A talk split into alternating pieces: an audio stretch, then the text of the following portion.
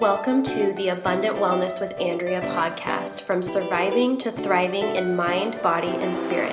Hey there, I'm Andrea Jones, registered nurse, functional hormone coach, inner healing and deliverance pastor, and most importantly, wife and mother of two beautiful girls. This podcast is really a conversation about how to discover and walk in an abundant life that God has laid out for us while processing what I call the messy middle pain and overcoming things in our life that are hard in order to nurture all of the parts of you so that you can walk in abundant wellness in all areas.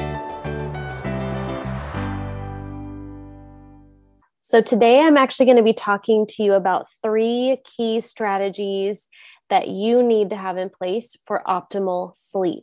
And um, I'm talking about this because this is an issue that a lot of women actually don't associate with hormone imbalances, um, and that is our sleep. And our sleep can both cause hormone imbalances and it can be the effect of hormone imbalances. So, I'm going to dive into that with you guys um, a little bit this evening. Uh, for those of you watching, I'm going to pull up the comments here and just make sure that um, that I can see the comments and I'll keep an eye on that as we're going through the training. I'm going to keep it short and sweet because I know that all of you are busy. Um, I want to honor your time and make sure that you get some really good information out of this. So, um, so first thing you need to know is that sleep is both has is both impacted by your hormones and will impact your hormones, and so understanding that you're going to be able to put some pieces together um, and, and hopefully be able to identify if some of your sleep issues are related to your hormones um, or if there might be some other things going on. And so for women this becomes really tricky um, because we do have a lot of different hormones at play that actually will um, not only interrupt our sleep but make it difficult to fall asleep, stay asleep, etc. Um, which then, of course, can impact our hormones later on in the month. And all of my happy hormones ladies um, know that we prioritize the crap out of sleep because it is so, so, so important not only for our mental health, but our emotional health and our hormone health. So, first thing you need to know is that sleep is a 24 hour cycle. So, if you're listening to this and you're like, what did you just say? Yes, sleep is a 24 hour cycle. That means that what you do, what you experience during the daytime will have a profound impact on how you sleep, how long you sleep, um, how rested you feel when you wake up. Um, how many of you know that when you have a really stressful day, maybe your kids are acting out or they're having trouble at school or um, or what have you, um, it it makes it difficult to sleep, right? And that's part of that is because your cortisol gets elevated, um, and it takes a while for that to come down, depending on other imbalances that may be happening um, in your body. And so when we're talking about your hormones and getting really, really, really good sleep for hormone balancing, you got to understand that it starts with your daytime activities. And so um, for me, that means that if I'm going to have coffee, it has to be before 11 o'clock in the morning. Um, I will not have caffeine later than that. I typically don't ever have more than one cup a day um, just because of what it does specifically to women's hormones. It spikes their cortisol, um, which can then lead to blood sugar dysregulation issues, a heightened stress response, and then that obviously makes it very difficult to fall asleep. Um, some other things that, you know, if we're doing them throughout the day, that have a pretty big impact on our sleep are our bedtime routine, right? So if we are rushing around the house trying to clean the house, you know, send off a couple quick emails for work, and then we just climb in bed and hope to just be able to crash and fall asleep, right? Um, that's not always like our body just can't settle in like that, especially with just how impacted our nervous systems are all day long. Um, most of us can't just flip a switch and fall asleep. If you're one of those rare unicorns that can actually flip, flip a switch and fall asleep, I would love to see in the comments. I'd love for you to reach out to me on Instagram and say, hey, that actually works for me. Um, but most of us, we can't do that. You might notice that your spouse, your partner, um, your male partner is able to do that. But for women, that's typically not the case. And so, um, and so we actually have to create patterns or routines and actually train our body to go to sleep, very similar to what we do with our children uh, when we are wanting to train them um, to go to sleep. We give them healthy habits. We create a routine around bedtime, you know, always a bath, always brushing your teeth, always reading a book, etc. That actually trains your brain and gives you those nice healthy cues that hey, it's time to slow down and rest. Um, I'm super curious for those of you either watching the replay or joining me live. Um, how many of you have a horrible habit? I, I would say moms are typically the worst at this because uh, we don't get a lot of downtime during the day. So, so how many of you you lay in bed and maybe your husband's reading a book or what have you, and you're just scrolling. You're scrolling TikTok, you're scrolling Instagram, you're scrolling Facebook, you're trying to close out some emails, you're trying to finish up some work for the day. And and you're just scrolling and all of that light is getting into your pituitary gland your pineal gland and stimulating your brain to say, hey, it's still awake time. So we're not going to shut down and go to sleep. And then we wonder why it takes us 15, 20, 45 minutes, two hours to fall asleep. Um, and that's because we haven't created a routine to actually do that. So I'm going to share some practical strategies on how to optimize your sleep at the end of this training today. Um, but I wanted to actually talk about some factors that influence sleep and how to identify them. So, um, so the first one I know I've, I know that you've heard me mention cortisol several times um, already, just in the last few minutes. Um, and so cortisol is produced by your adrenal glands. Your adrenal glands are these uh, two little walnut-shaped glands on the very top of your kidneys. Um, and they're responsible for a lot, but they're primarily responsible for managing um, cortisol and cortisone production throughout the day. And what that means, um, it's actually responsible for producing cortisol at nighttime as well. But um, what that means is that that it gives us energy throughout the day. So your cortisol for women, it should spike about two hours after you wake up in the morning. It should slowly come down throughout the day and then kind of flat line um, at the end of the day throughout your sleep.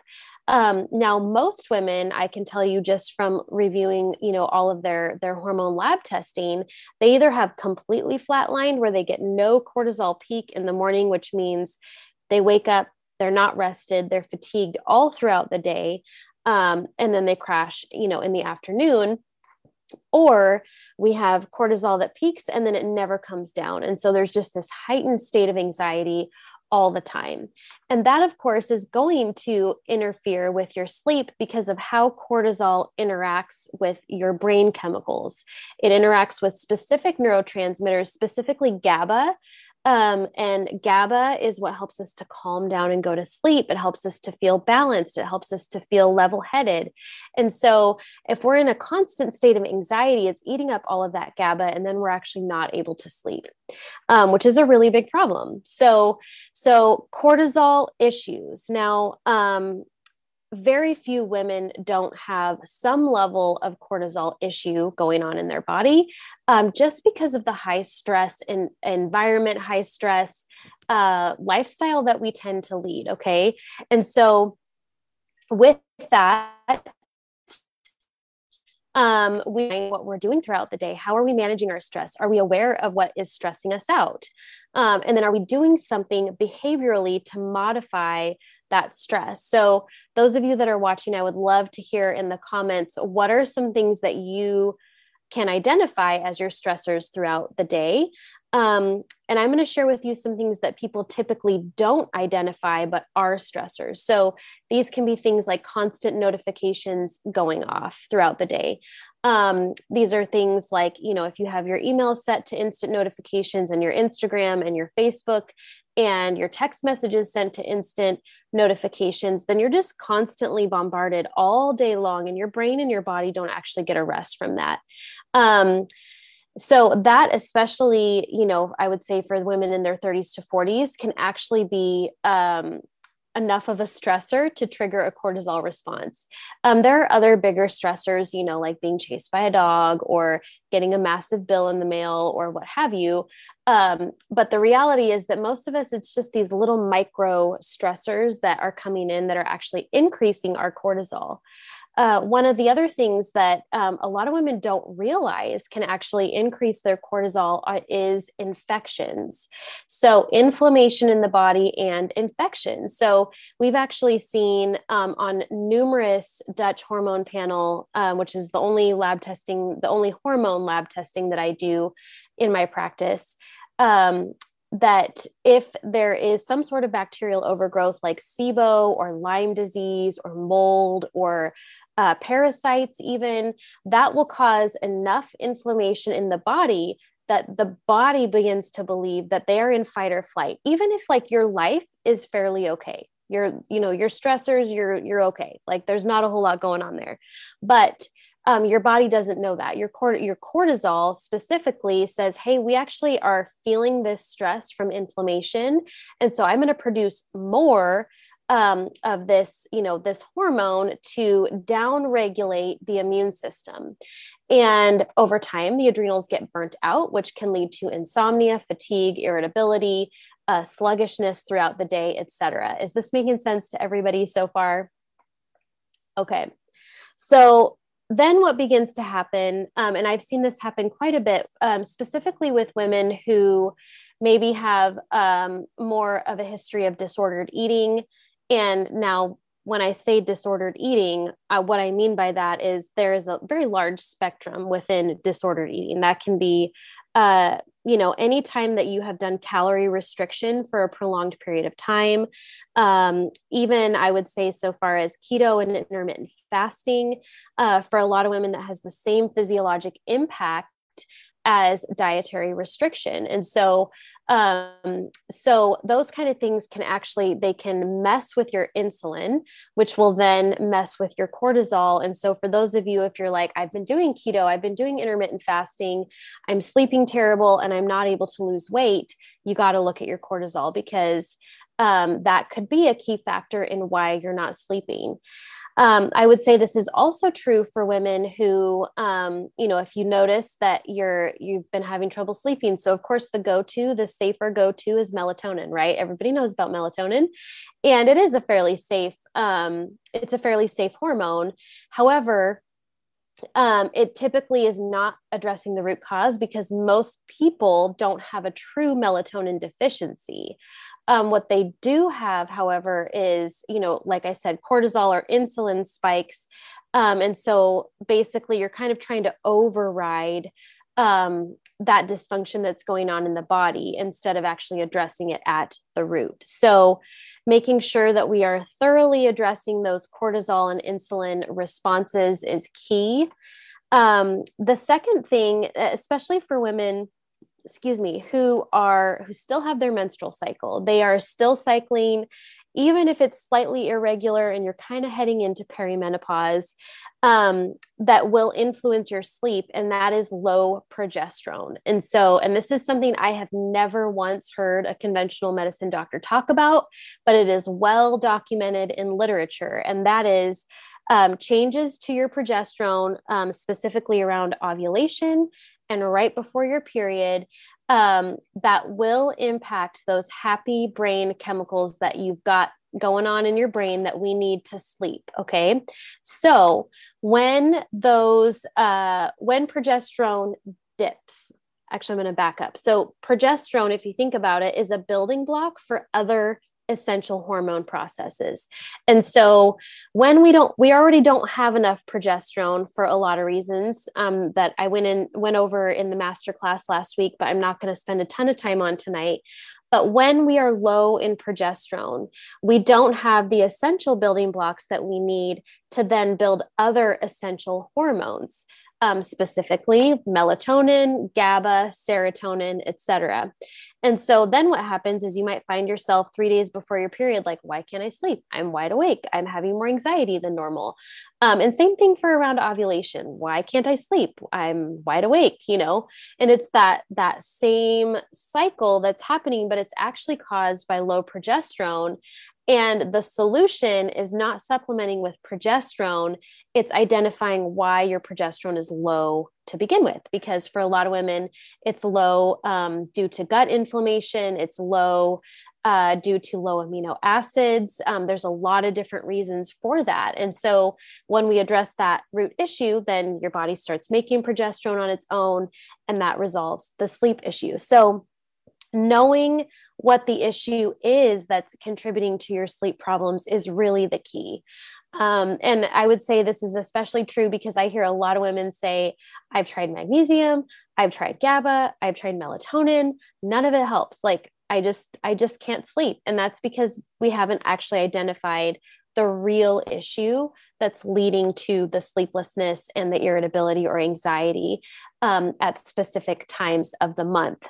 And so um, the three things that we're talking about today, just for those of you watching, is the factors influencing sleep for women are mainly cortisol, insulin, and low progesterone.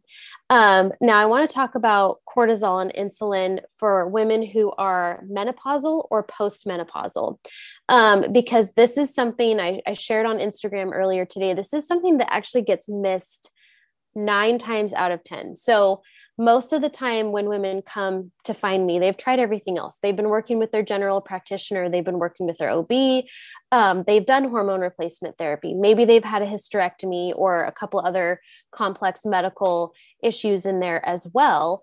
Um, but the the root issues have not have still not been addressed. And one of those is that what looks like low estrogen with night sweats hot flashes insomnia is nine times out of 10 not low estrogen, it's actually low cortisol. And so when we do something like the Dutch hormone panel, um, we review you know that 21 page report that beautiful report that gives us a, an amazing picture of what's going on in the body um, when we review that, we actually see that there's a dysfunctional cortisol pattern that's leading to the hot flashes, night sweats, and insomnia. So, if you are a woman who's in that age range and you're having insomnia, the first thing that you want to actually do is start tracking your symptoms.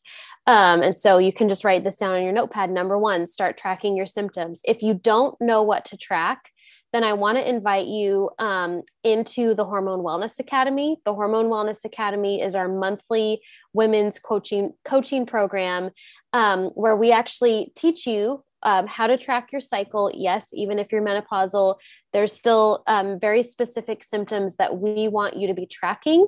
And then we work with you one on one to identify what pattern is going on in your body, what is that telling us about your root causes, and then what do you need to do to fix it. And so you can actually get into the Hormone Wellness Academy for just $7 for your first month. Um, and then it's $47 a month after that if you decide to continue beyond that point. Um, I will drop that link um, in the comments below um, and in the Facebook group for those of you who are on the Zoom right now.